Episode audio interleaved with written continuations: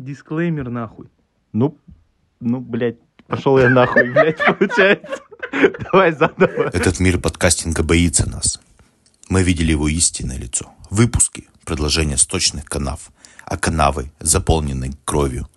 И когда стоки будут окончательно забиты, то вся эта мразь начнет тонуть.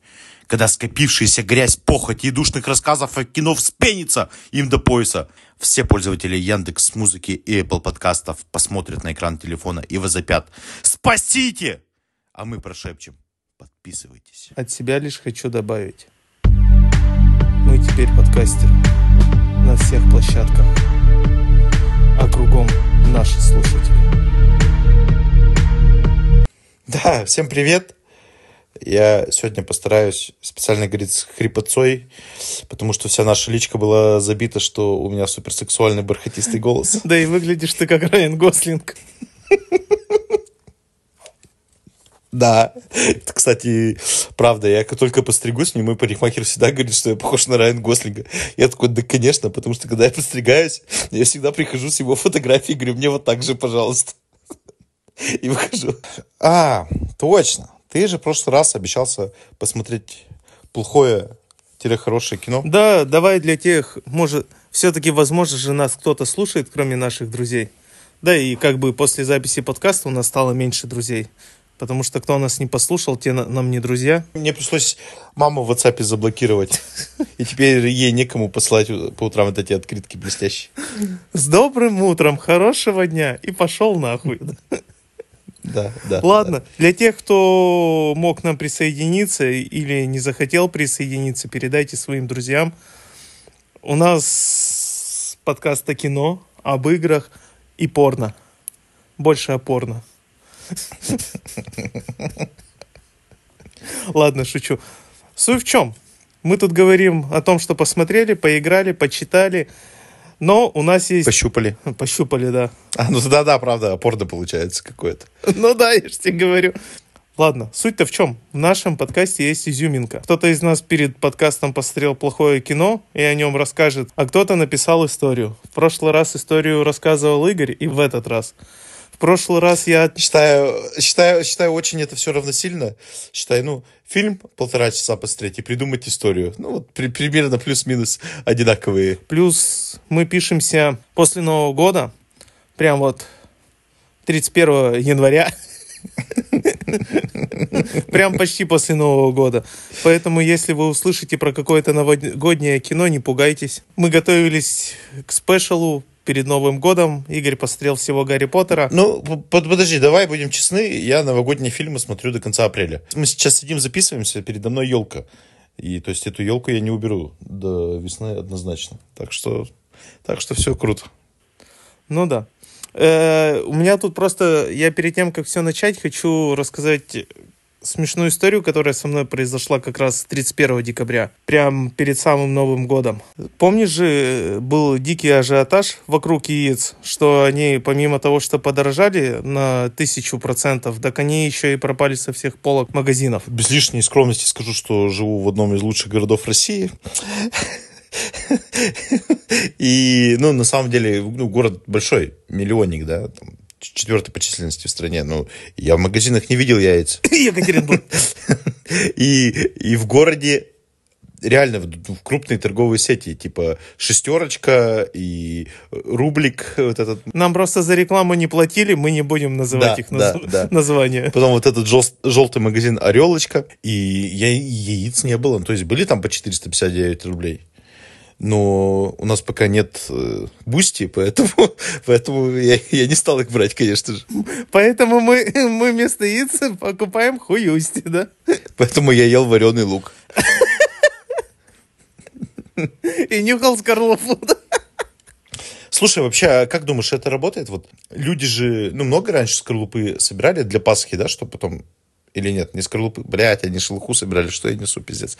Ладно, я что хотел предложить? Так шелуху от лука они собирали. Да, да, да. Потом ее мололи, забивали в трубку и кур... А, нет, это то- тоже уже про другое. Это я про индейцев вспомнил. Я просто, знаешь, нет, я, я перепутал. Я вспомнил, что у меня бабушка с дедушкой собирали раньше скорлупу, но они ее использовали в каких-то там фермерских целях. Тех же кур, по-моему, кормили, кстати, для кальция. Или что. Да не, мне кажется, у тебя дед просто охотился на нечисть. Наверное, да, да.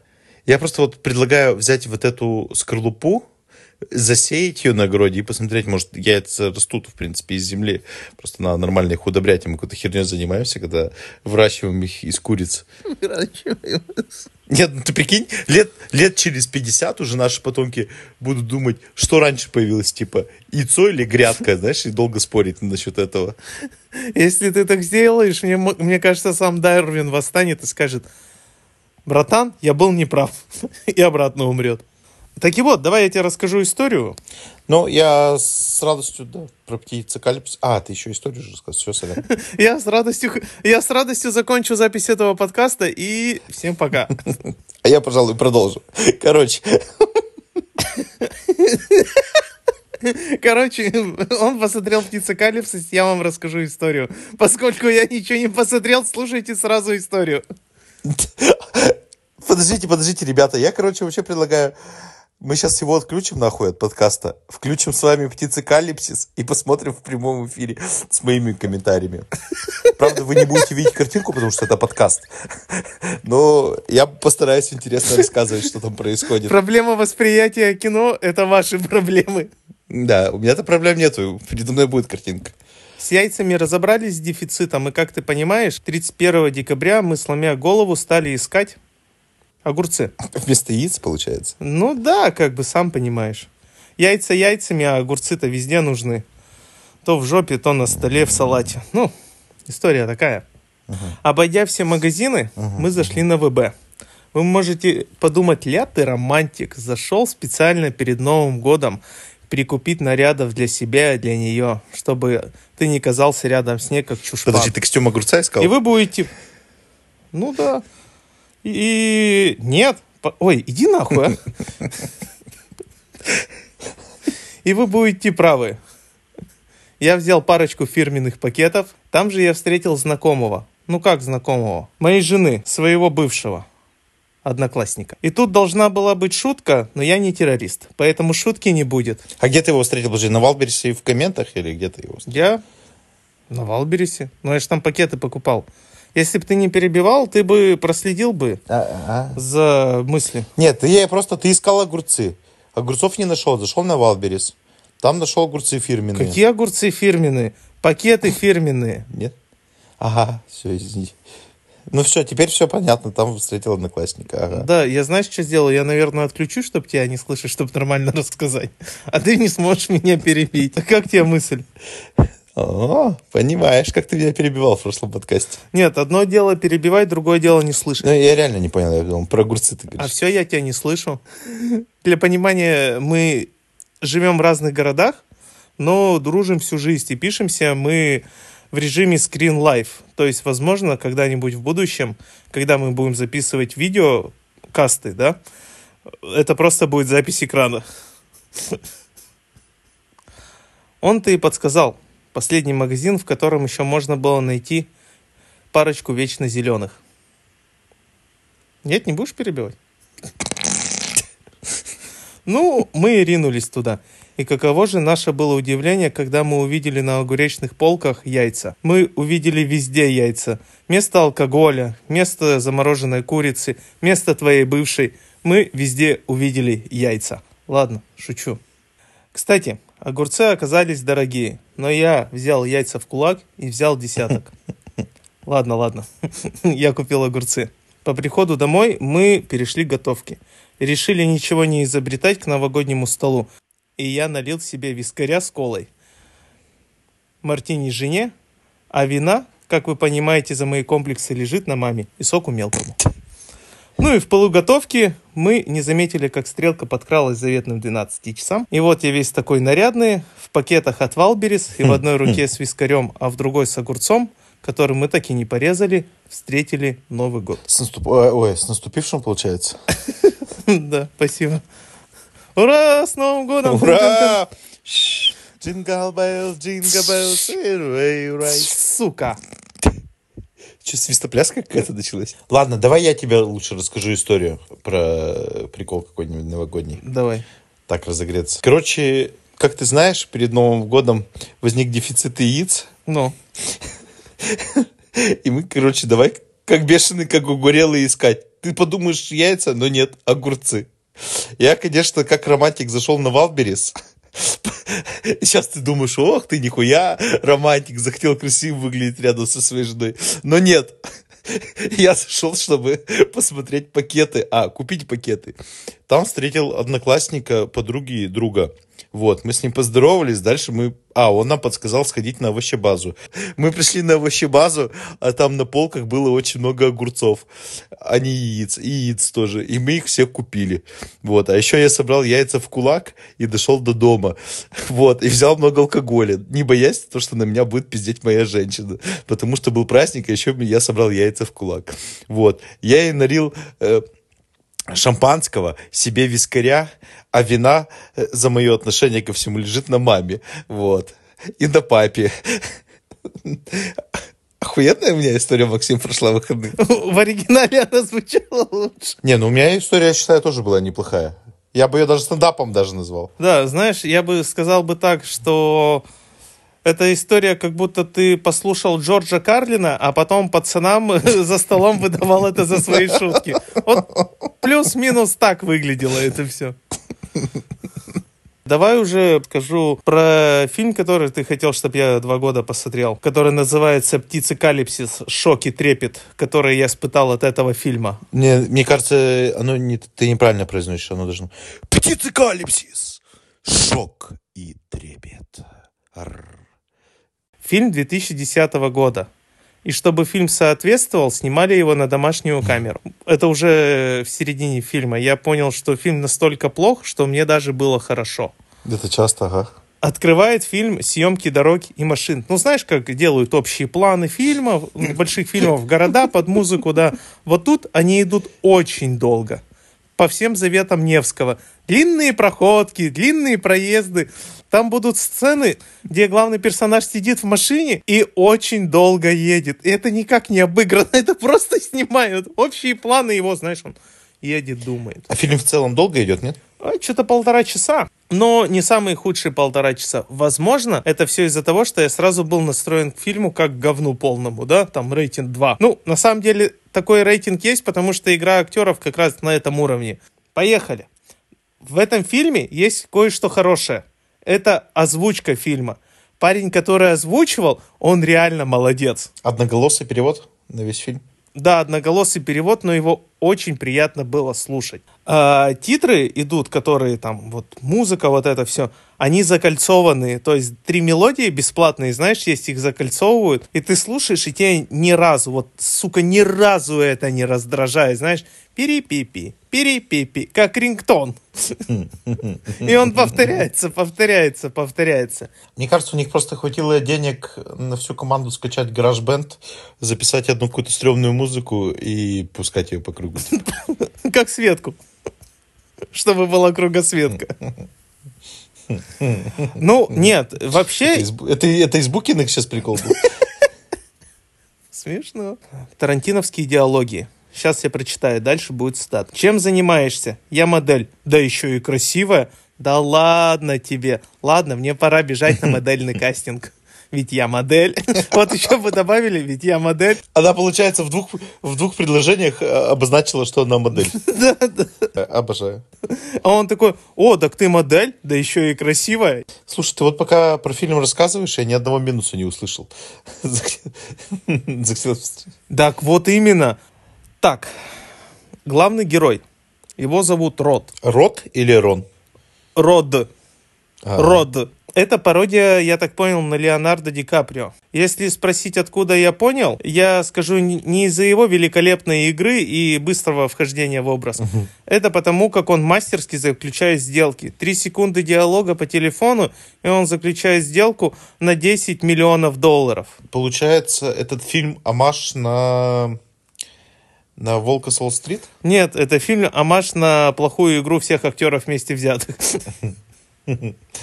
Хотя, может, даже, наверное, Волк Уолл-стрит своровали с Птицекалипсиса. Потому что Волк вышел на три года позже. Вот, вот, так походу Лео и искал вдохновение вот в этом парне. Да, да, да, да. Не спиздил, а вдохновился. Ну да, что. Ну, это вообще девиз э, всей нашей деятельности с Максимом. Мы ничего не пиздим, мы вдохновляемся. Так и вот, Рот на улице встречает Нетали, которая модельная модель, которая идет на модельный кастинг, чтобы быть моделью и сниматься в модельной съемке. Никто бы никогда не понял, что она модель. Наша модель, кстати, тоже непростая. Ей сразу же с первого кастинга звонит Виктория Секрет сама, лично. Нихера себе. Да, без агентов. Ладно, шучу, через агентов. И говорит, все, я хочу тебя, будешь сни- сниматься в моих трусах. Она, о, боже, мы такие успешные в этом кино, не то что в жизни. И вот, на фоне завязки романтических отношений проскакивает новость о петушином бешенстве. Это не то, что ты подумал, ну, приседать целый день без продыху и все вот это. На самом деле какие-то птицы заразились каким-то гриппом и нападают на людей. Бля, вот ты веришь, нет? Мне уже охота посмотреть этот фильм. Я не знаю, почему. Так, На свидании присутствует диалог, над которым и плакал Мэтью Макнанаги на съемках в «Интерстелларе». Настолько хороший диалог, что он сидел и плакал. «Моя актерская игра!»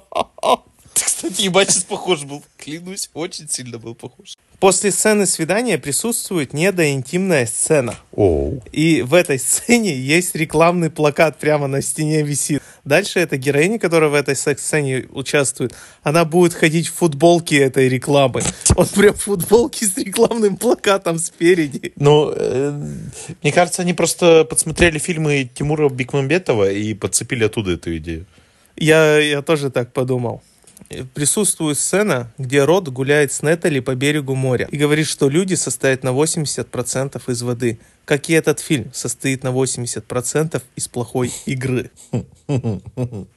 Наконец-то подходит 30-я минута фильма, и появляется мертвая компьютерная птица на берегу моря. Завязка полуторачасового фильма про апокалипсис на- начинается на третий. Охуенно, обожаю, лайк. Да, и это только их показали, они там не сразу появятся. А потом вообще оказывается, что Рот большая лапочка, потому что встречается с Нетали, которая, напомню, модель, не из-за внешности. Вот так вот. Еще есть смешной момент, когда они на свидании, и какой-то парень стоит, поет, и этого парня почти полная песня идет. Я думаю, ему сказали, хочешь стать известным, мы тебя снимем в фильме. После, конечно, такого удачного свидания присутствует долгая сцена поцелуев, которые уж очень хорошо слышно, прям примерно вот так, и это очень долго слышно. Но я как особо внимательный зритель увидел там отсылку к первому Терминатору. Знаешь, какая? Там есть сцена зачатия Джона Коннора. Мы не будем говорить слово секс, чтобы нас не запретили на Ютубе. Мы не будем говорить слово ебля. Во- А, нет, сказали, получается. Да, они в той сцене сжимали руки. То есть, когда камера снимала эту сцену, он снимал, как они сжимают руки и передавал всю страсть через сжатие. Тут режиссер пошел дальше и передал всю страсть через касание стопами. О, Майва. Да. Я прям смотрел такой, это самое горячее, что я видел. Когда мы с тобой в следующий раз встретимся, я предлагаю заснять нашу страсть через касание стопками. Ну да. Нам, наконец-то, показывают птицы калипсис. А теперь я прошу включить фантазию на полную катушку и представить тихий, спокойный, размеренный ритм жизни, смена сцен и сразу же взрывы. Летают птицы, плохо нарисованные, но птицы непростые, птицы камикадзе, они летают и сразу взрываются, влетают Птицы взрываются? да, влетело в здание, дом взорвался. Начинается дикий экшен. Наши герои забригадировались в отеле матрасами, и птицы, естественно, не пролетели. Взрывающиеся птицы не пролетели? Да. Они ведут философские разговоры с риторическими вопросами. Например, с такими, зачем птицы ведут себя так? Зачем они снимаются в этом фильме? Почему цыгане моются, но все равно воняют? И самый главный вопрос, кто убил Марка? Все эти вопросы они поднимают в комнате за эти короткие 15 секунд. Выйдя из номера, персонажи встречают других персонажей, которые им, естественно, помогут и которые, естественно, умрут. Принимают совершенно безумное решение отбиваться вешалками. Сцена, наполненная экшеном. Герои встают около машины и махают этими вешалками, пока главный герой запускает двигатель. Остальные стоят возле машины, просто махают, не отбивается. Махают вот так вот. Птицы, словно вертолеты, зависают над героями.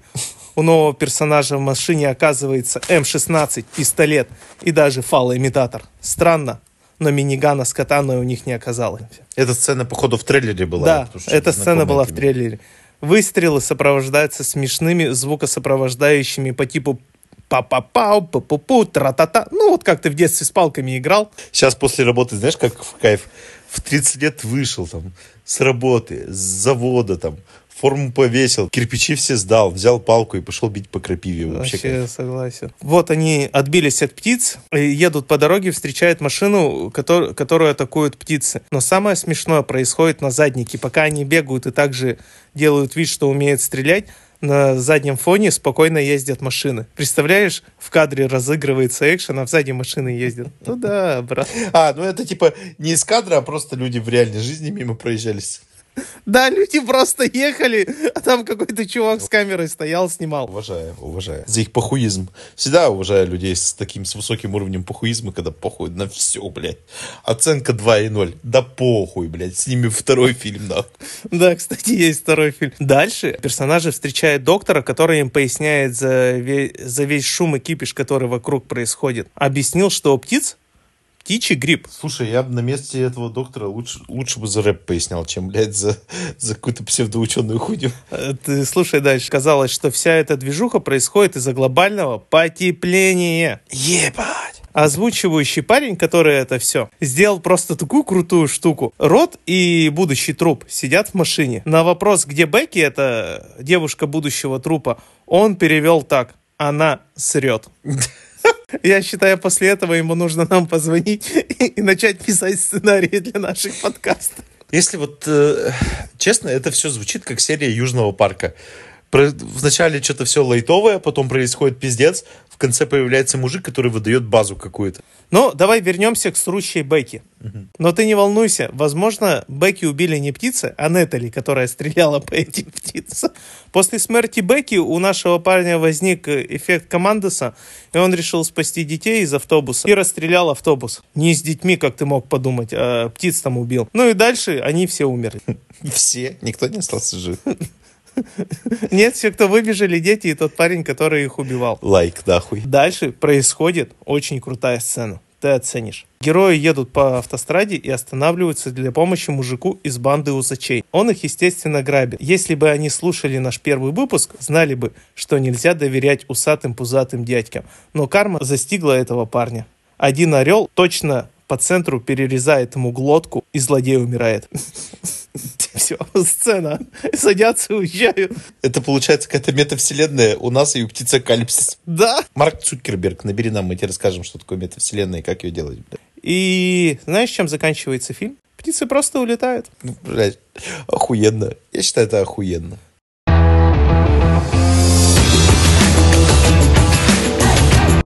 Так, ну, предлагаю не терять темпа ритма, который мы задали с этим птицекалипсисом, и также стремительно, как птицы пикировали на здание, перейти к своему новому рассказу. Напомни, пожалуйста, свой сеттинг, главных персонажей и насколько большой у тебя член. Член э, огромный.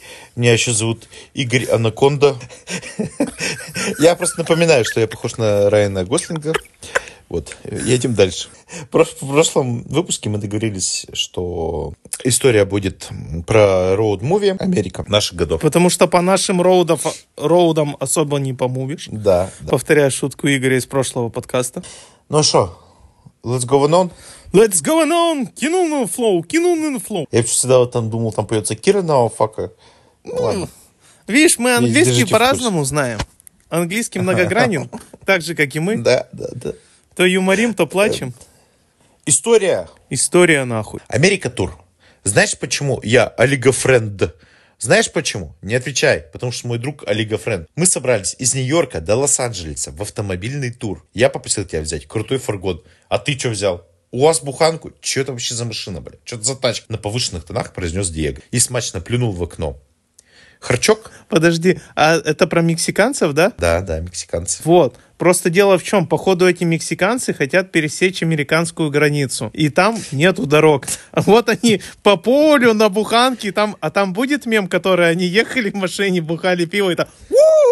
Да, там Трамп еще с- по ним будет стрелять со стены. Так, давай без поля. А, а ты что взял? У вас буханку. Это вообще что за тачка? На повышенных тонах произнес Диего. И смачно плюнул в окно.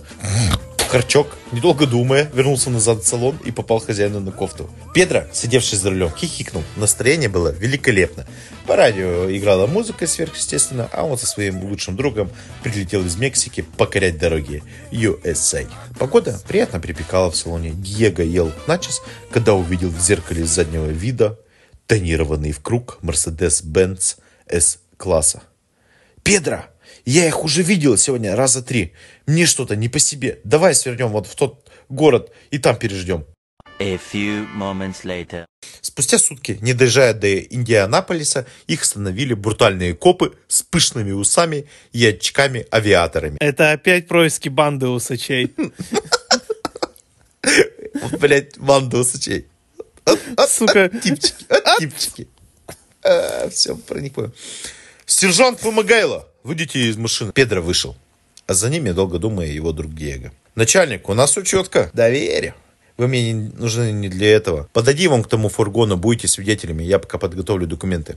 Сказал сержант и отправился к своей машине. Два друга подошли к желто-ржавому фургону. Стояла не самая красивая семья. «Помогите нам! Мы контрабандой везли белорусской картошки в, в Америку. Нам дупа, если мы не сбежим. Можно мы спрячемся у вас в буханке? Люди на УАЗе не могут быть плохими. А вы кто? Мы миллеры. Если по-нашему, то мельники. Я Олег Монголоид. Это моя жена Иришка выбрала пики. А это мои пиздюки. Пустите, пожалуйста. Выбрала пики. Ладно, падайте. Когда коп подошел, мексиканцы сказали, что миллеры убежали в поля кукурузы и поехали дальше.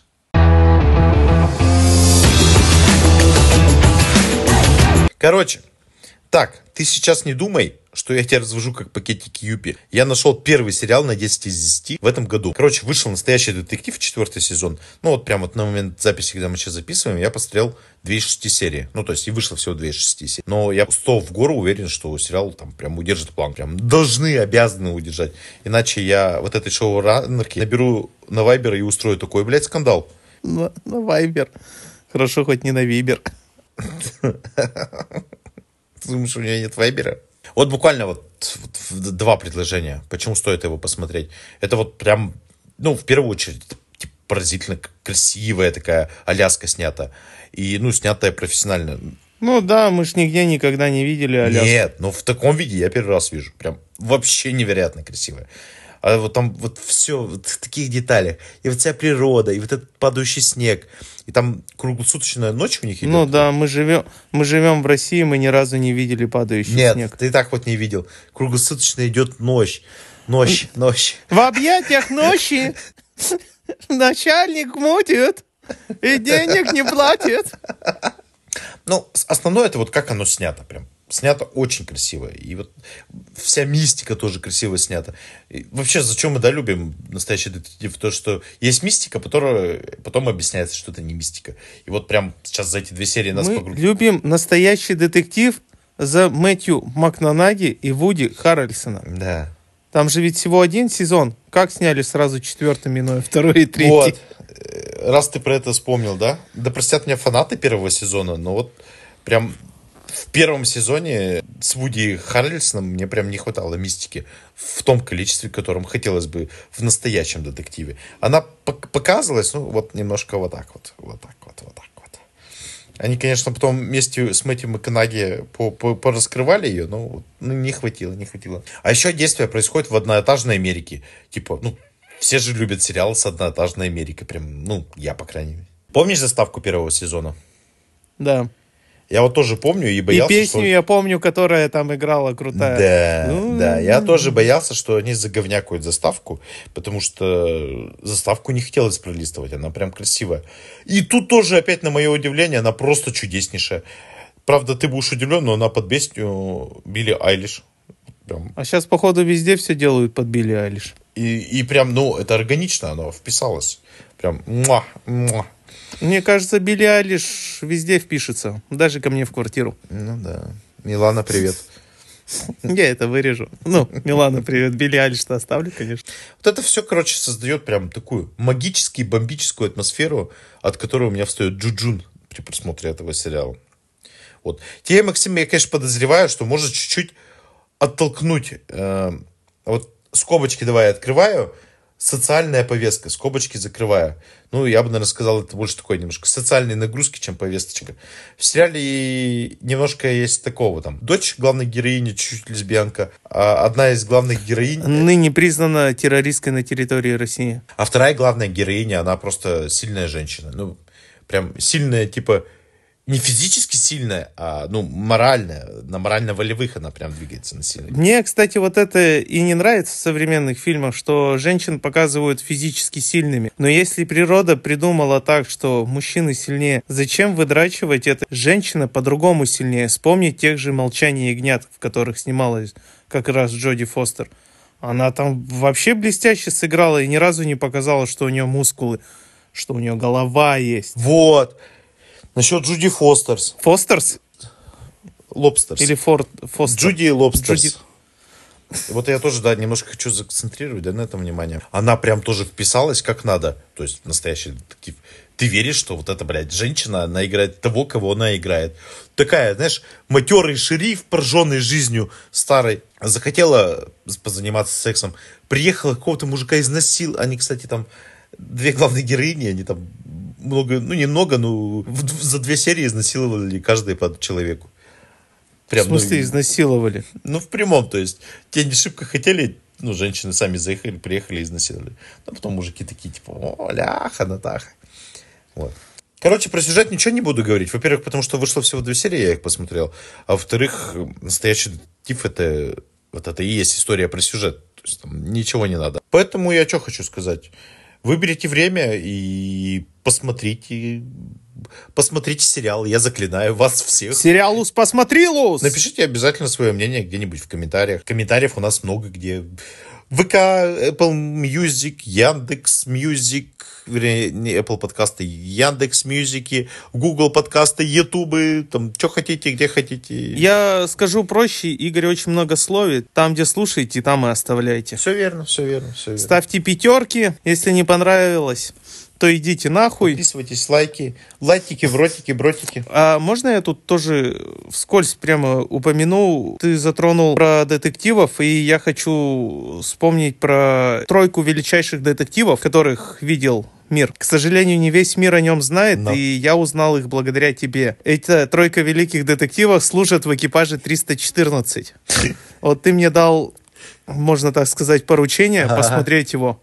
Я посмотрел. Я предлагаю по этому поводу высказаться в конце. Если кто-то вдруг его посмотрел из наших слушателей и захочет послушать э, приколы, потому что там нечего, по сути, рассказывать, кроме тех сцен, которые там появляются.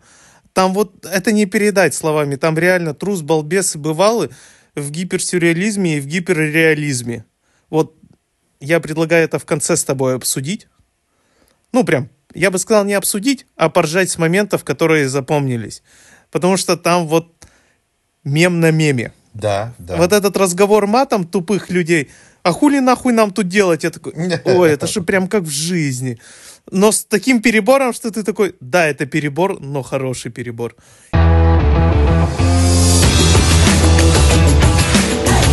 Меллеры-мельники вышли в Альбукерке.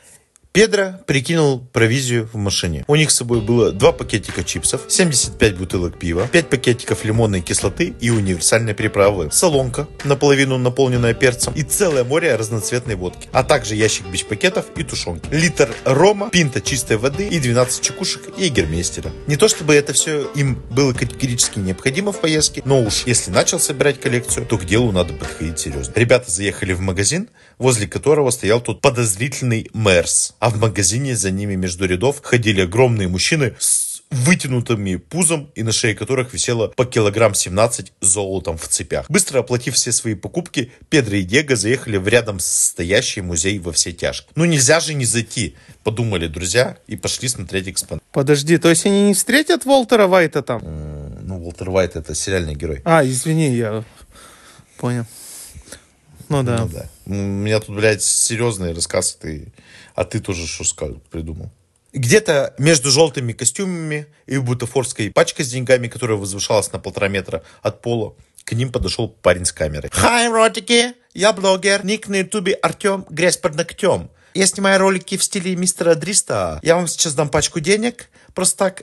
А как видос кончится, я заберу. Ну ладно, ок, давай. Согласились наши друзья. Хай, хай, мои роднулечки. Сейчас мы... Кто такой мистер Дриста? Я не знаю. Чего? Знаю мистера Бист. Наверное, какой-то известный блогер в узких кругах, да? Да, да. На порнхабе в разделе капрофилия. Ты готовился к этому вопросу? Или смотришь? Или специально на хабе зарегистрировался ради этой рубрики? Что, чтобы, чтобы найти, а это мой никнейм просто на самом деле. Артем отошел на пару метров и начал снимать ролик. Хай-хай, мои роднулечки, сейчас мы найдем случайных людей и подарим им 10 тысяч баксов. Так, кого бы выбрать? О, какие красивые люли в Самбрео. Давай подарим им. Ребята, держите пачку денег.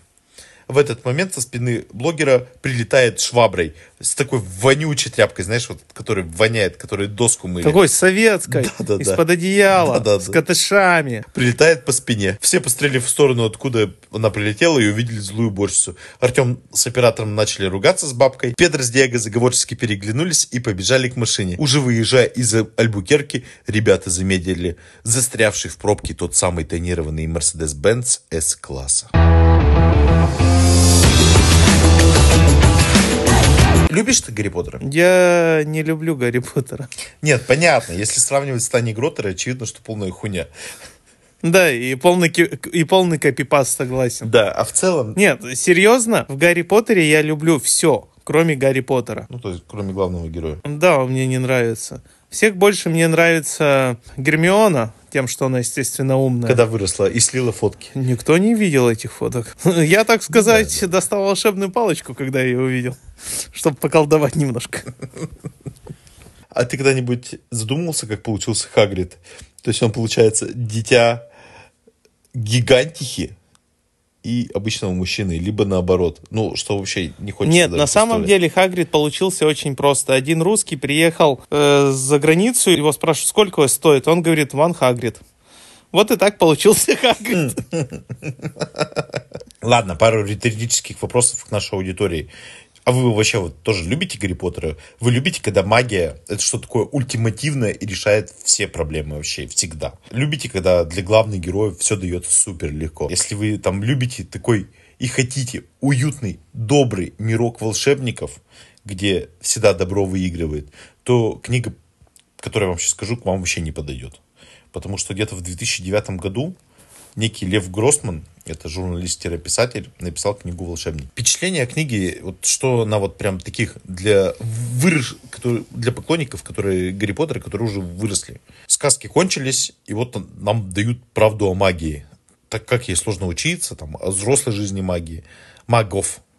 То есть о том, что маги тоже объебываются наркотиками, алкоголем, и тоже занимаются сексом, а не только маглы. Так подожди, это истинная история Гарри Поттера. Ты не знаешь, что на самом деле Гарри Поттер э, вставился дезоморфином, и все это ему показалось? Не, ну там не прям, конечно, не, не как в фильме «Дети со станции ЗОО». Кстати, кто не смотрел, не смотрите. Это моя психика навсегда сломана после этого фильма. Буквально как две секунды. Это чудесный слог в книге. Я вообще это, я бы даже назвал это хорошей литературой, эту книгу. Их даже три части, вот я прочитал только первую. Читается залпом, ну, по крайней мере, у меня так вышло. Книга там, книга единственная не самая короткая, но для всех любителей магии и фэнтезийных миров, я думаю, вообще прям тоже обязательно к ознакомлению. Э, Рекомендую, целую ваши ушки, если кому-то понравится. Пишите свое мнение в комментариях хоть где. И если вы готовы мне еще что-то интересного в фэнтезийном мире посоветовать, с радостью послушаю ваше мнение. М, еще добавлю, что на обложке книги цитата Джорджа Мартина, что сравнивать книгу «Волшебники Льва Гроссмана» с Гарри Поттером это то же самое, что зеленый чай с крепким ирландским виски. О, Держи в курсе. Ну, коль ты заговорил о Джорджи Мартине, я тоже хочу кое-что сказать. Я, наконец-таки, перед Новым годом посмотрел всю «Игру престолов» за две недели со своей женой, которая только слышала об «Игре престолов». Никуда не выходили, ничего не смотрели, кроме «Игры престолов». Обычно мы на выходных все равно, ну, полный метр, что-то такое посмотреть. А тут ведь нет, мы залпом, целиком посмотрели «Игру престолов». Ну, и самое главное, о чем все спорят. Концовка, да? Когда мой папа посмотрел «Игру престолов», Да, все они спорят. Она, она всем не понравилась. И никто не спорит. Всем не понравилось, кроме меня, по-моему. Я единственный в интернете написал, что концовка заебись, пойдет. Можно было получше, ну и это заебись. А весь остальной мир сказал, что хуйня. Больше. Насколько помню, Я что хочу сказать. Мне не понравилось в этой концовке лишь одно. Что Данерис Таргарин не на тебе? Да, что не я ее дракон. Нет. Что мне на самом деле не понравилось вот во всей «Игре престолов», что в конце она стала очень голливудская, и вот эта сама концовка, она как бы логичная. Ну, надо же как-то было прервать круговорот насилия, который разыгрывается вокруг этого трона, да? Это нужно было как-то изменить, но в конце все стало очень розовым. Все такие, да, да, и все согласились с этим. Никто не стал плести заговоры. А всех больше мне не понравилось, что закончили так, как закончили в «Хоббите». Он такой, смотрите, я написал книгу об этом, обо всем. Я такой, идите нахуй, вы свое не могли ничего придумать? Ну, я бы рекомендовал тебе обратить внимание на Дом драконов. Нет, мы что- обязательно посмотрим «Дом драконов», когда выйдет второй сезон, чтобы сесть и залпом посмотреть два сезона, потому что мы смотрим залпом. Мы не смотрим по одной серии, поэтому я не могу поддержать твою риторику насчет настоящего детектива. Потому, потому как я увидел, что там снимается Джоди Фостер, я такой, придется смотреть. И продолжая в тему Джорджа Мартина, тут прочитал комментарий Джорджа Мартина, что муль- новый мультик от Netflix «Голубоглазый самурай» очень хорош. И я его посмотрел. И он настолько мне понравился, что если не скажу тебе его посмотреть следующему выпуску и обсудить с тобой, то ты не познакомишься с этим очень крайне занимательным произведением. Это аниме? Нет, в том-то и дело. Это Штаты сняли, но рисовка, я бы сказал, что ближе к какой-то натуралистичности. Он какой-то Как нас- настоящий, голубоглазый самурай. Мультипликация крайне приятная, и что мне понравилось, это боевые сцены. Ого! В топ-250 входит на 149 месте. Так что вот, вот такой вот шедевр я тебя попрошу посмотреть следующему выпуску, и мы с тобой уже по сложившейся традиции, которую мы сегодня начнем, обсудим это в конце со всеми спойлерами. Мне очень интересно узнать твое мнение по этому мультику, и можно ли это назвать новой эхой в сфере стриминга. Давай, давай, давай. Я, кстати, давно ничего Netflix не смотрел, не давал им шансов. Кстати, флер Netflix там, естественно, есть. Естественно. Тут без этого не деться. Но то ли я привык, то ли это смотрится вполне себе в этом повествовании. Не, я честно с радостью посмотрю, без проблем. И чтобы уж рассказать что-то, что можно посмотреть реально, я расскажу два занимательных фильма, снятых очень известными дядьками. Один из них я посмотрел сегодня прямо перед выпуском. Открываю я кинопоиск, который, кстати, все еще нам не позвонил. Я не знаю почему. И не просит нас говорить о нем за деньги. Поэтому я не буду называть, на каком известном стриминге я это смотрел. Так вот, открываю ПИП, и титульная страница на нем новый фильм от режиссера Люка Бессона. Называется «Догмен». Это как догма, только N на конце. Да, только Догмен.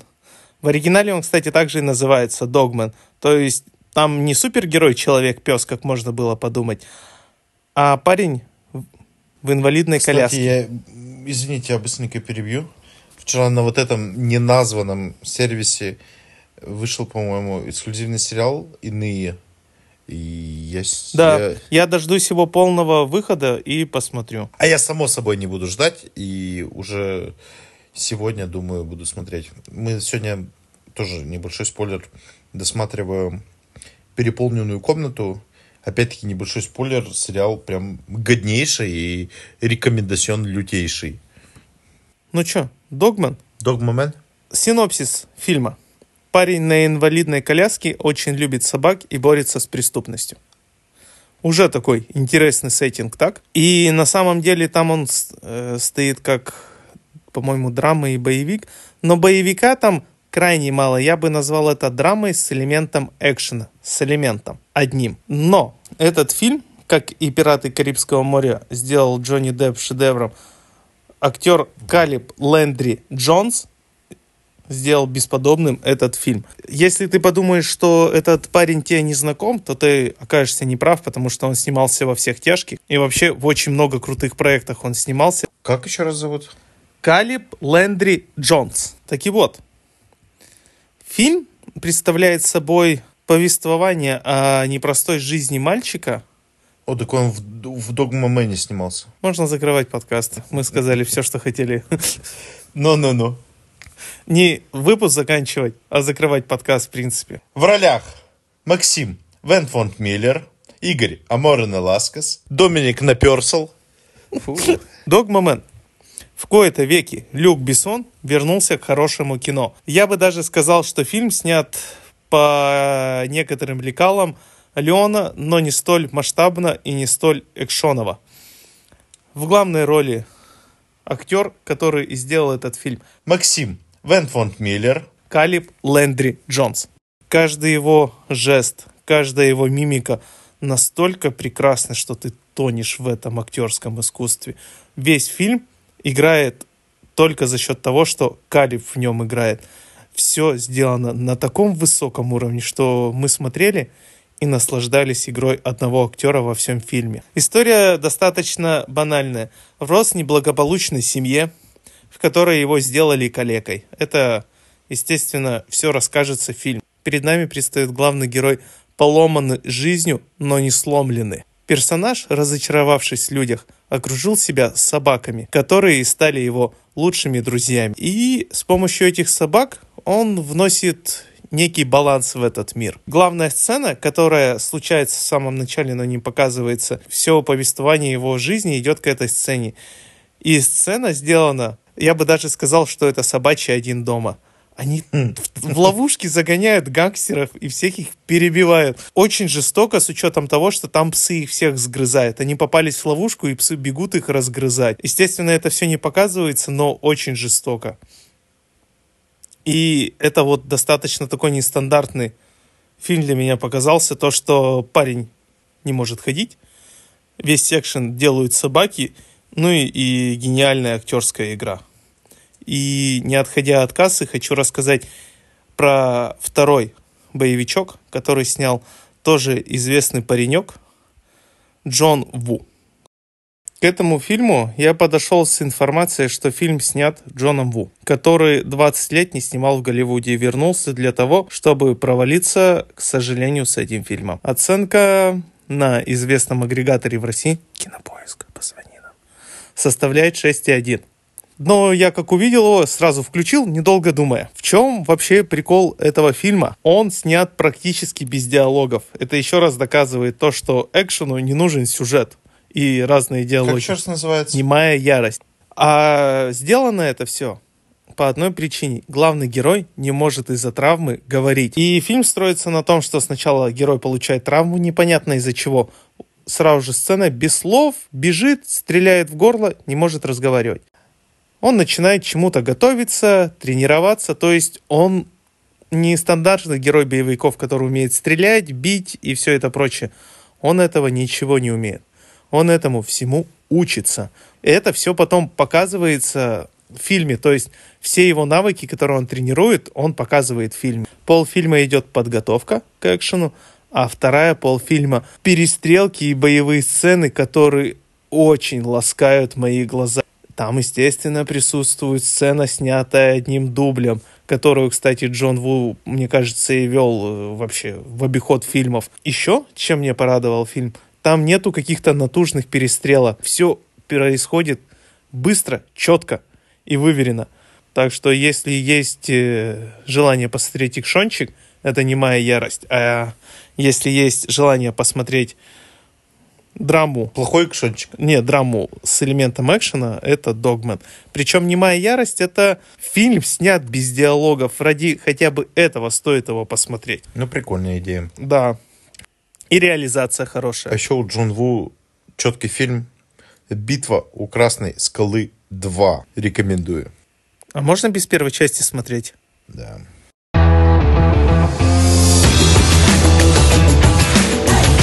Умоляю, ну пожалуйста, я всегда мечтал. Да и деньги теперь есть. Блять, хрен с тобой, золотая мексиканская рыбка. Уговорил. Держим путь на Лас-Вегас. Ночью город выглядел как в игре Кибер-рэпер 2077. Подожди, подожди. Все блестело. Я не играл в такую игру. Неоны и софиты слепили. По улицам города ходили девушки честных и не очень правил. Я играл в игру Киберпан 2077.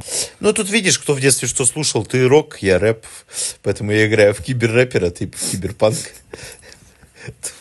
Вот вкусы разные. А манящие вывески прямо кричали «Заходи к нам в казино и трать свои честно забранные у блогера деньги». Выбрали казино и с отелем под названием «Порванная змея». Пока Диего сдавал куртки в гардеробе. Что ты? Откуда в казино гардероб? Хуй его Его знает. что, Был. русские сделали? А таблички выдают, значит, такие зашорканные, с номерами написанными уже, выцарапанные иголкой. И вывеска, если потеряешь, там, 50 рублей нахуй готов. Да. Не, администрация не несет ответственности за оставленные Да, да, вещи. да, да, да, да. Пока Диего сдавал куртки в гардеробе и пошел покупать фишки, Педро стоял в холле и мазал козявки колонном. И не знал, чем себя занять. Ся, себя. Вечер добрый. А вы почему называетесь порванная змея? Без надежды на ответ Педро спросил дворецкого. А че он не зашел, не сказал вечер в хату, я пиздатый. Тот, на удивление, достал телефон и показал видос. На нем было видно, как древние лас-вегасские бо- богатыри прямо на месте отеля казино шли со салибадами на дракона под песню Под какую песню? «Готовься». Мы ебали дракона. Мы... Педро! Это Атас с криком подбежал и оторвал от видоса красной от злости Диего. Деньги этого Артема ни разу, блядь, не настоящие. Блядь, ну, ну, обидно. Ладно, чё, пошлите попить водку у УАЗик. Они что, обрусели? Почему мексиканцы идут пить водку? Да, в УАЗике. Водочка очень даже не к добру стала залетать. А все потому, что на улице была ночью жара, а водочка хранилась вместе с рюмками в холодном холодильнике. И вот они ее достали, и по ней прям холодные капельки потекли пота водочного.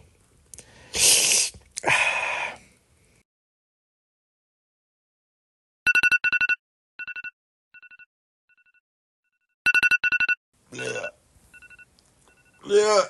Ёбаный. Ёбаный, бля. Блядь. Фу.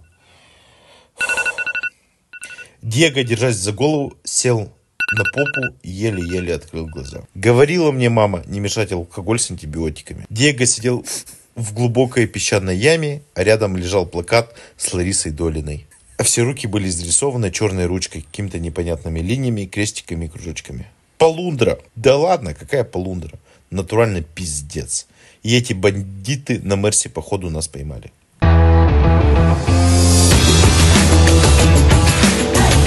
Ну что, что там еще есть интересного тебе рассказать? Я хочу продолжить рассказ про экшены. И в этот раз я внезапно расскажу про русский экшен. Ля. Да, очень даже для меня было удивлением благодаря моей любимой жене. Обожаю ее вообще.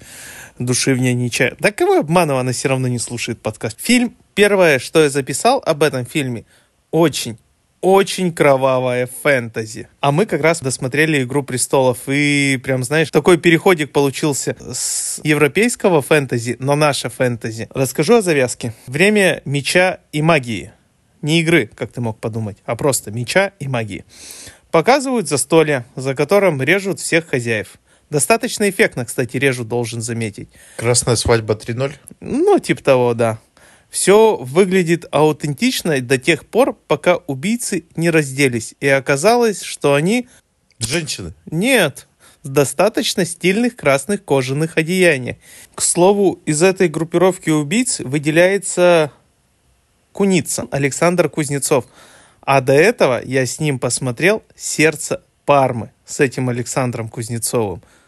И тоже могу очень порекомендовать посмотреть «Сердце Пармы». Это тоже кровавый эпос о жизни на Руси. У него, слушай, походу просто реквизит остался, и его, наверное, по этому принципу взяли фильм. Ну, если так смотреть, он играет совершенно разных персонажей. В Скифе он играет э, убийцу высшей породы от природы, так сказать. Он ловкий, сильный и умелый, и сам себе на уме. Ты что-то про, про хип-хоп, получается, знаешь. Так, я и есть рэп, и другого рэпа нет. В Парме он играл князя, а тут играет наемник. Вторая сцена нас знакомит с другой стороной конфликта. С князем киевским, и, судя по всему, как я это понял, знаешь как? У него на лбу золотом это было нарисовано. И я уже понял, что это какой-то артхаус о киевской, о киевской Руси. Потому как золотом на лбу нарисовано, какие-то деревни, знаешь, как-то локально все снято. Главный герой Лютобор. Князь у него погостил, а после этого на Лютобора нападает вот этот куница со своей бандой. Убивает кого смогли и похищает жену и дочку. Ему оставили записку, он с этой запиской князю, князь ему дает время, он берет с собой эту куницу, и они идут спасать его жену и дочь. Оказывается, что куница принадлежит к древнему роду скифов, которые поклоняются, знаешь кому? Куница. Нет, богу Аресу который, как мы знаем, был убит Кратосом еще в первой части. То есть, кому они там поклоняются, я не знаю. Во время путешествия нас знакомят с боевыми навыками не только куницы, но и лютобора. И боевые сцены — это мое почтение. Они настолько крутые, динамичные. Причем сцены идут не так долго, но прям вот, знаешь, руки рубятся, головы рубятся, тонны крови. Все это вот до тех пор происходит. То есть 18 плюс, да, фильм? Очень 18 плюс. Одобряю, одобряю. Это мне нравилось до того момента, пока они попали в плен. И там вот, на мой взгляд, я не знаю, так и есть или нету, прикрутили лишнюю деталь к этому повествованию, что лютобор оказывается из какого-то древнего рода, которые могут становиться медведями. Знаешь, вот эта история. Мы ебали медведя. Не знаю. Не знаешь? Про дракона слышал, про медведя не знаю. И отдельное, просто отдельное мое снимание шляп и концовки. Это настолько круто, что я даже не знаю, как, какие синонимы и эпитеты подобрать этому, чтобы не спойлернуть. Вот чтобы посмотреть и... Визуальный экстаз. Не, не визуальный, а внутренний, знаешь, вот что... Очень, очень советую посмотреть вот этот фильм.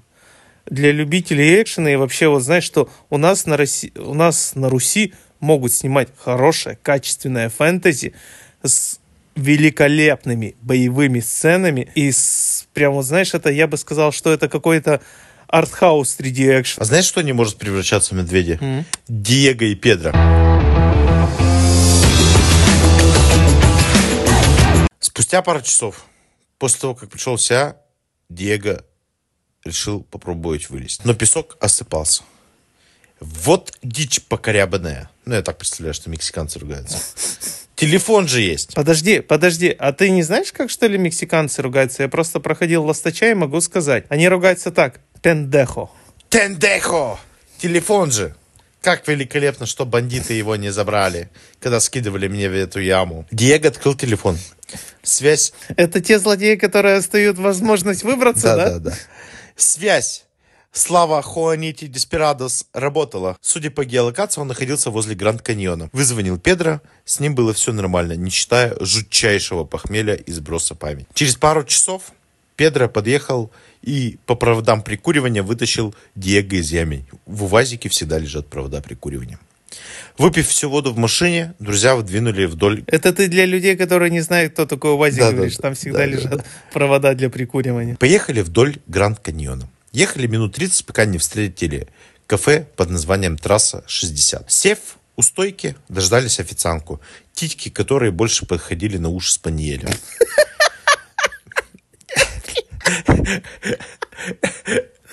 Это на сюжет не влияет, но я хочу, чтобы вы об этом знали.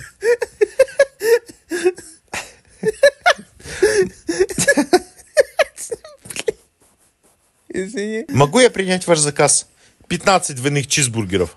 Вам с собой? Нет, мы поедим здесь.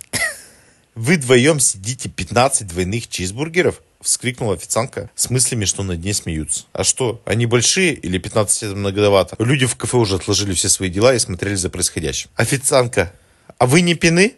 А можно ли напиться шести банок пива? Мужчина рядом протянул 100 баксов и сказал, даю эти деньги, что вы не сидите и, и 10 штук даже. Диего хмыкнул и отвернулся. Вы правы, 15 чизбургеров это многовато.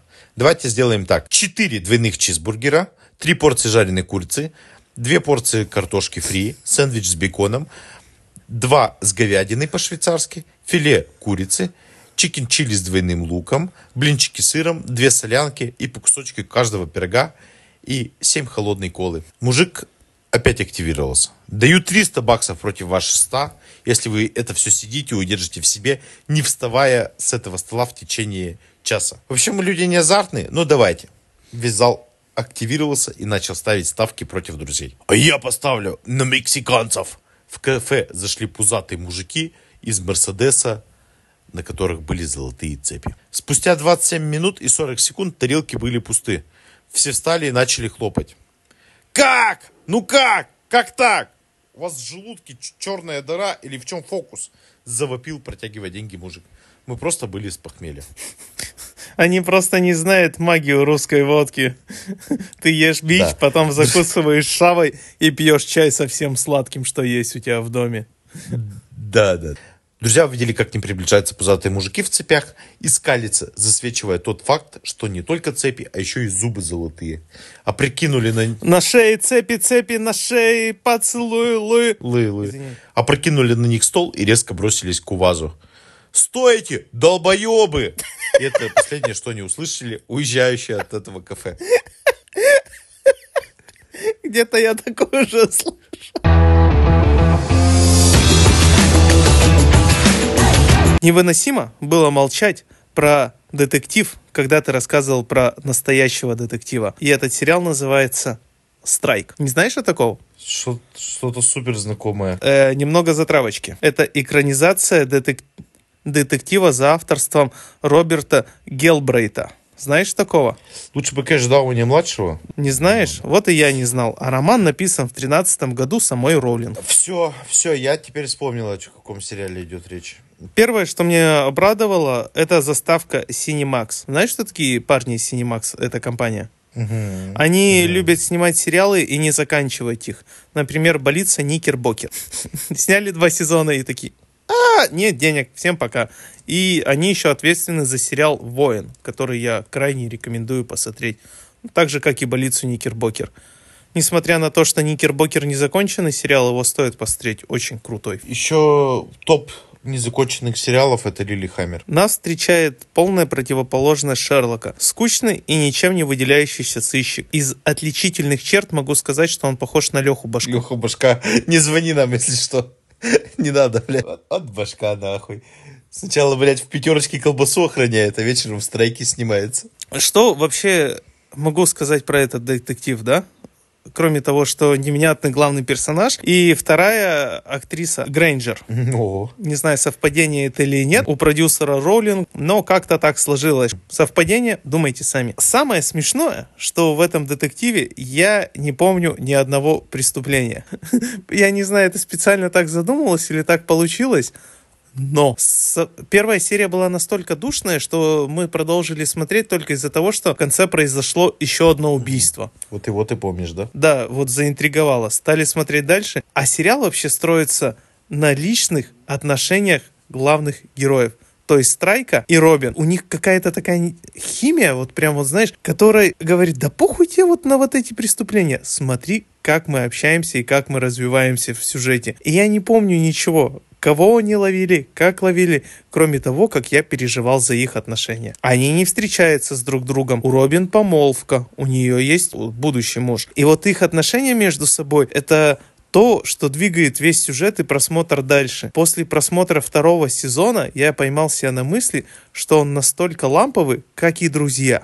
Вот я не знаю, так оно не так, но после второго сезона такой приятный. Ну и ладно, что там всех убивать. Подумаешь, ламповый, приятный сериал. Ты вот сейчас рассказываешь, и у меня в голове, знаешь, сразу же другой детективный сериал вспоминается под названием «Мост», который в Дании, по-моему, где-то был снят.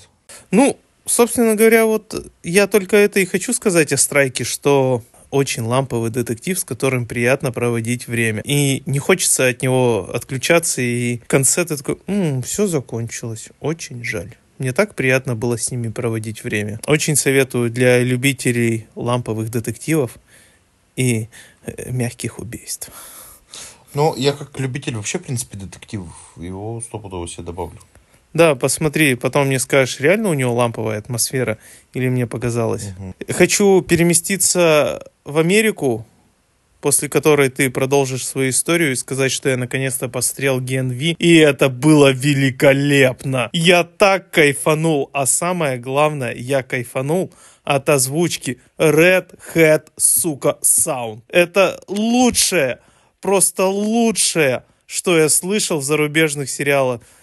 Кубик в кубике нервно курит в сторонке. Весь мат так сделан, так вставлен правильно. Он не портит всю атмосферу, не засоряет его матом, как в том же 314. Оно тут украшает. Прям как казахи смакуют мат, так здесь Red Sound смакует. Везде он так элегантно завернут. Я прям... Ух. И кроме того, что он мне понравился больше, чем последний сезон «Пацанов», я ничего не могу сказать. Теперь я жду четвертый сезон «Пацанов». Я после Да, да, да. третьего сезона не ждал, а сейчас прямо такой... Все, вы мне его продали, я жду. Оживили они. Про Red Hat Sound у меня хорошие новости для людей, кто хочет посмотреть Аквамена, вторую часть, ну, не посмотрел, вот Hat Sound вышла вот буквально пару дней назад в их озвучке. Можно посмотреть нового Аквамена. Я не смотрел, но хочу посмотреть. Мне первый очень понравился. Фильм «Мизантроп». Ты знаешь, что такое мизантроп? Ну да, человек, который, по-моему, не очень сильно со- социализированный, не любит никакого общества. И ненавидит даже, по-моему, всех. А я вот не особо эрудированный, как ты человек, поэтому задал в Google, кто такой мизантроп. Знаешь, что он мне ответил? Мгм. Человек, страдающий мизантропией. Балдеж, считаю. Считаю гениально. Я такой, ну, все, спасибо. Пойду смотреть. Было бы смешно, если бы он тебе такую группу ВКонтакте, помнишь, там когда-то была мизантроп. А, ну-ну-ну. Просто выдал. Было бы смешно, да. И тут сложно поверить, но фильм достаточно новогодний, потому что все убийства происходят в новогоднюю ночь. Это какой-то криминал? К- The Criminal, я бы сказал. Под шум фейерверков неизвестный убивает 29 человек из снайперской винтовки. Должен сказать, что убийства обставлены крайне реалистично. Далее нас начинают знакомить с главными героями. Их тут два. Элеонор в исполнении Шейн Вудли. Естественно, возникает вопрос, чем знаменита актриса? Она Дивергент. Да, а еще помимо этой хуйни она снималась в «Большой маленькой лжи». Причем она там играла достаточно такую, тоже сильную женщину. Не маскулинность, не маскулинную, а такую сильную, которая на морально-волевых двигается. Вот. Поскольку ты с ней знаком, я ж не знал, что ты смотришь хорошие фильмы и сериалы. Я думал, ты вообще ничего не смотришь и зашел в этот подкаст, так сказать, по блату, потому что ты мой друг. Да, да, да. Это же я посмотрел Лука против цирка, или как это там называется. Да, Лука против волшеб... Вообще это амаш на Гарри Поттера. У него там тоже есть э, травма, только костыль. Вместо волшебной палочки Плохая актерская детская игра. Ну, все, все как в Гарри Поттере. Далее нас знакомят со вторым главным персонажем, и это агент ФБР Ламар. Очень балдею с этой фамилией Ламар. Знаешь, Да. уже звучит так, как будто Я даже, я даже кушать захотел, не знаю почему, но захотел. ты, наверное, захотел Лагман, Да, да. а он Ламар. Или свое национальное блюдо я чпачмак бы сейчас зажрал. Оно никак не в рифму, но просто вкусное. Вот вспомнил.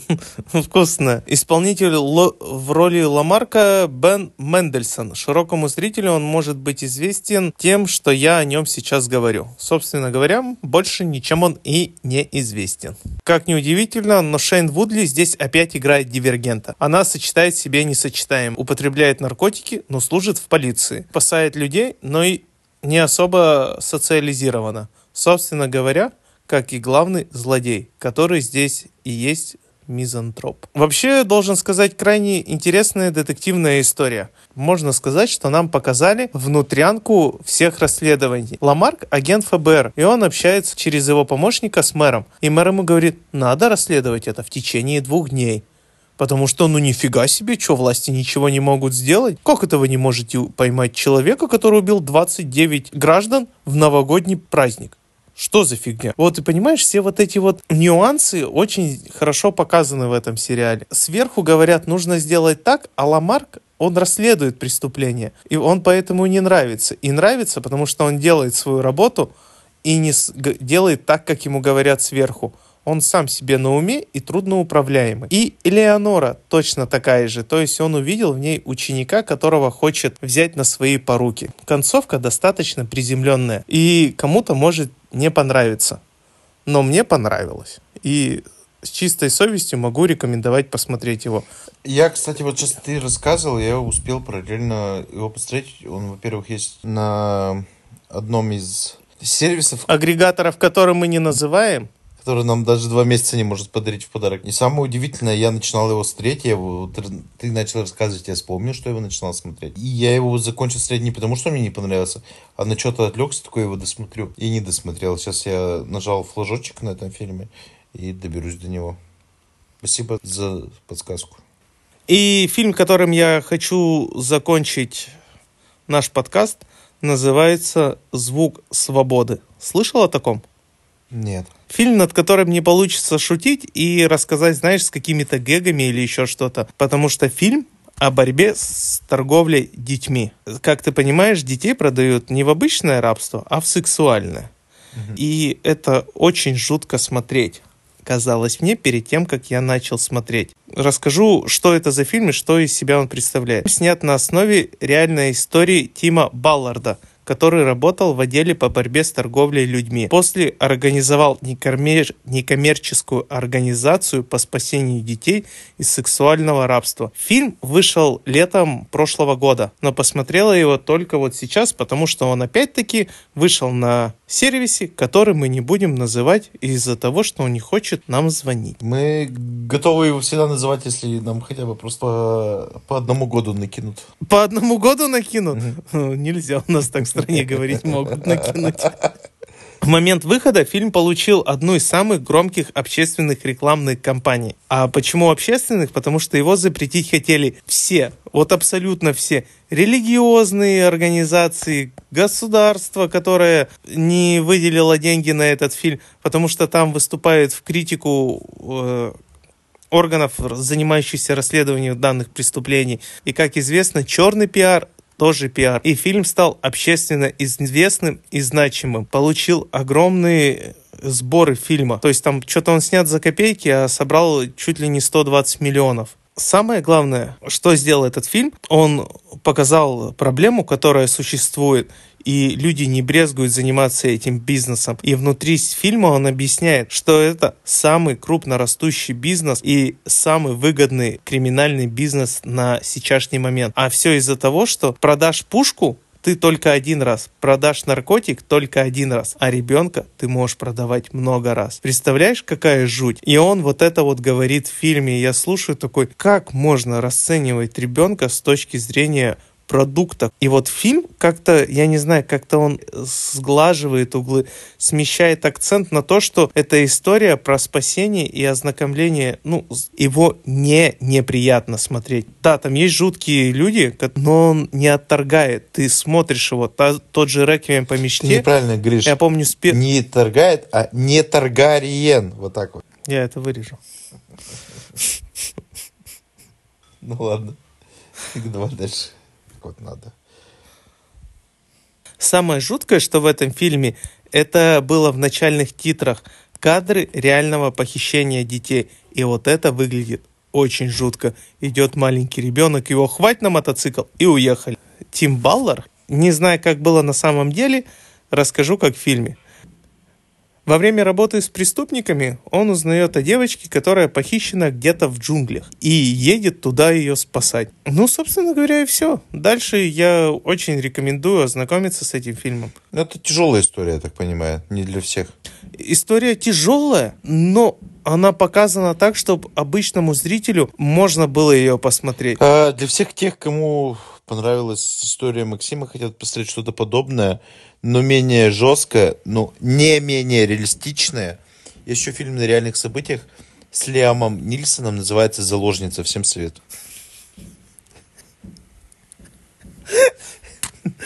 Там вообще так-то трилогия с Лиамом Нильсоном. Не знаю. Особенно реалистично, как 60-летний дед э, вырубает толпы бандитов одним кулаком. Да. Не так реалистично, как Киану Ривз орудовал с пушками в четвертом Джону Уике, но все же. Чем там у ребят-то кончилось? Ребята, уставшие, но счастливые. Чем кончилось у ребят? Ребята, давайте жить дружно. Уставшие, но счастливые, Педро и Диего заехали в Лос-Анджелес. В первую очередь сдали машины в сервис, где брали его в аренду. Тачки и прачки. Ребята долго гуляли. Если бы мы с тобой открывали, мы бы назвали так тачки и прачки. Но это скорее бы у нас был бы пар баб э, круглосуточный, Да, да. вот прачка. Ребята долго гуляли под музыку в наушниках и представляли, что они в клипе. Делали фото, чтобы похвастаться друзьям. Потом ходили фоткать вот так вот, как на руке лежит надпись «Голливуд». Ну, понял вот эти?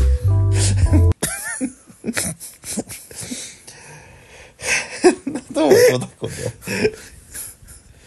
А кто-то там подпрыгивал, типа стоит на букве Х. Да, да, типа они так и делали. Хотели залететь на свингер-вечеринку, но получили по шее и их выбросили в мусорку. Кто ж мог подумать, что надо было идти с девушками? Парни пожали плечами и пошли на пляж Лонг... Пар- Парни пожали плечами и пошли на пляж Лонг-Бич. Там они познаком... Типа длинная сука, Там они познакомились... да? Правильно же перевел? Да, правильно. Там они познакомились... э, Длинный бомж, правда, не сука. Там они познакомились с двумя итали- итальяночками, которые звали Пепперони и Паста. Ноль расистов в подкасте до перерыва, если что, ноль. Провели замечательную ночь в палатках на пляже. Но вот настало утро, и оно не было замечательно. Палатка затряслась, в нее влезла полулысая голова с золотыми зубами. «Бонжур, ёпты!» сказала она и вместе с пришедшей на помощь рукой вытянула наших героев на улицу. «О, мама Dios, прости меня, плохого сына, я тебя люблю!» Педро на коленях начал молиться перед смертью. Мужики с золотыми цепями покрутили у виска. Ну, серьезно, опять? Эти наши друзья спрашивают, что опять? Как вы заебали, блядь, не бандиты мы, мы цыгане с Риги. А, это столица Литвы. Вот за это можно реально пизды получить, зарычал цыган. Рига – это Латвия. Так, балбесы, рассказываю еще раз. Вы взяли машину в тачках и прачках в Нью-Йорке и оставили там свой паспорт. Мы за вами яриками поехали, чтобы его отдать. Хорошо, что мы потом по тому же пути туристическому ездим, что и вы. Дальше мы начали вас догонять. Но вы от нас зачем-то постоянно сваливали. Вначале возле Нью-Йорка вы начали крутить кругами по местным дорогам. Потом музеи во всех тяжких. Вы вместе с уборщицей устроили какой-то кипиш, и мы даже вас не успели догнать. Встретили только вас в Лас-Вегасе. Там с вами познакомились. Даже вместе побухали. Вы что, серьезно нас не помните? Нет. А нахера вы скинули меня в яму? Ты дурной? Видео смотри. Латвийский цыган открыл свой Сименс, а там видос, где они сидят дружно на УАЗике и бухают. В этом видосе Диего сам предложил, как в фильме «Побег из Шоушенка», сбежать из заточения. Он даже попросил найти плакат с Ритой Хейвард, но в УАЗике был только с Ларисой Долиной. Нашли яму. Пьяный Диего пытался, как в сериале «Побег», еще нарисовать план побега на своем теле, но получилась только какая-то херня. Но получилась запись хуй. Да, да, да. А потом... А, не, поскольку они мексиканцы, получилось эль хуй. Да, эль хуя. А потом вы с Будна опять, походу, все забыли, и мы тащили за вами до сюда. Ёбаный рот, сори, мужики. Может, по пиву? Конец.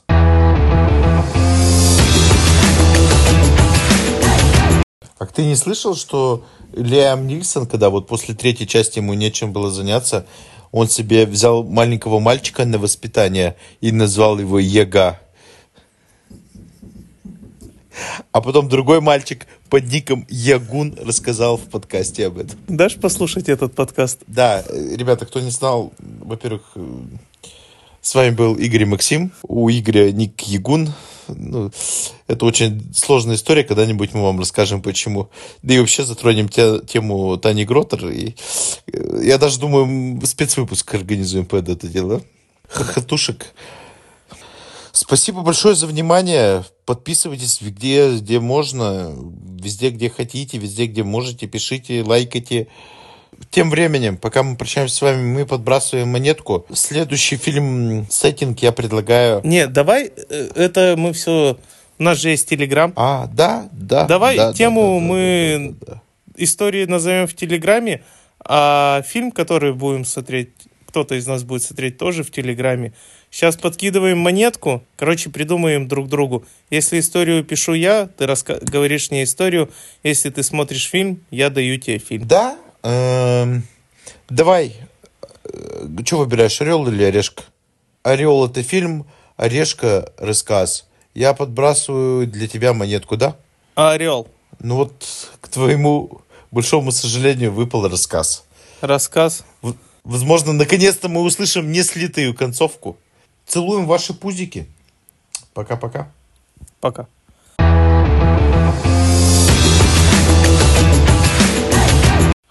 Нет, так, а этот, экипаж, экипаж. Короче, знаешь, что мне всех больше сразу понравилось в первой части?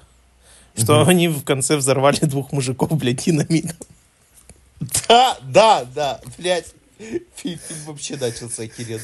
Вообще. Начался с, с убийства и закончился. В первой минуте первой серии убили людей. И в последней минуте последней серии тоже убили людей. Там постоянно, кстати, умирают люди.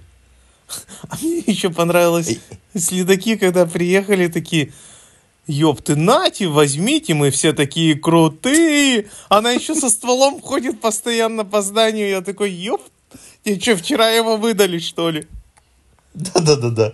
А еще, а еще в этом сериале было камео Панина. Я Там вот вообще- эта история. Я думал, его нет в России никогда, а там взял и Панин появился. Да-да. Ну, как говорится, какой сериал такое камео? Ну, ну, кстати, сыграл-то он там прикольно. Нормально, нормально. Они там ему Да. заходят, говорит, да заходите, чай попьете, что у меня тепло. Сидят, пьют чай, он такой, ну что, поебемся? Они такие выбегают, ты? Говорит, да я пошутил, Да что на самом деле? А когда следака застрелили, говорит, да садись. Он сел, бах, стрельнул. Я такой, ёб твою мать. Они там, кстати, на протяжении всего сериала, всех двух сезонов, очень херово обращаются с оружием. Ну, прям, как с какой-то херней. Да. А когда она следак ходила, думала, они сидели, хавали и смотрели на труп. А ты в курсе, да, что следака Калагрива играл? Конечно, в курсе. А я это увидел совсем недавно. Я, то есть, такой... Я, Кала- я Калагрива очень достаточно хорошо помню после «Двух холмов». И он мне на самом деле там понравился. То есть его все открыли для себя во время слова «пацана». Я чуть раньше. Ой, ну все. Чувствуете киношни... киношного душника? Вот это Игорь. А сейчас, наоборот, всех, наверное, он бесит, что он везде появляется. Да, причем со всякими высказываниями. А Сказу знаешь... не видел, я про фильмы то, что он появляется. Ну, вот, кстати, по щучьему велению... Ну, вполне себе. Вполне себе по щучьему велению. Конечно, перемудрили, но очень даже добротно. А еще мне понравилось, как закончился первый сезон. Просто такой лютый пиздец. И в конце, Да, да, когда да, да. начальник заходит, пристреливает главного, говорит, вы что, блядь, здесь устроили? И, и бухает, и садятся бухать там же. Да, да, да, да. Но, конечно, Я, кстати, удивлен, что тебе второй сезон не понравился. Мне прям... Я я четко считаю- вижу, как он выдерживает планку. А я считаю, что у тебя нет совершенно вкуса, и тебе нравится всякая хуйня. Хотя бы дружба со мной. Ну, тоже верно, блядь. Я не знаю, Но мне ты- кажется, во втором сезоне он скатился в чистый сюр. Это, конечно, тоже смешно, но прямо какой-то сюр. Серьезно, один сплошной сюр. Кроме как серии с чертом, который им показался, когда они надышались, мне особо больше ничего и не понравилось. Ну и серия, где они приехали за генералом и в них там из РПГ стреляли. Да, да, да, да, да. Я такой думаю, не, ну это ладно. А потом он и вовсе оказался не генералом, а охранником местным. Я такой, а вот это правда. Это, это реализм. Вот на этой замечательной ноте я предлагаю прощаться, а нам идти кушать, потому что время у нас уже так-то 9, а я еще не обедал сегодня даже. Как говорится, прости, прощай, что не записал. Прости, прощай, я так больше не могу. Всем до свидания, я ухожу.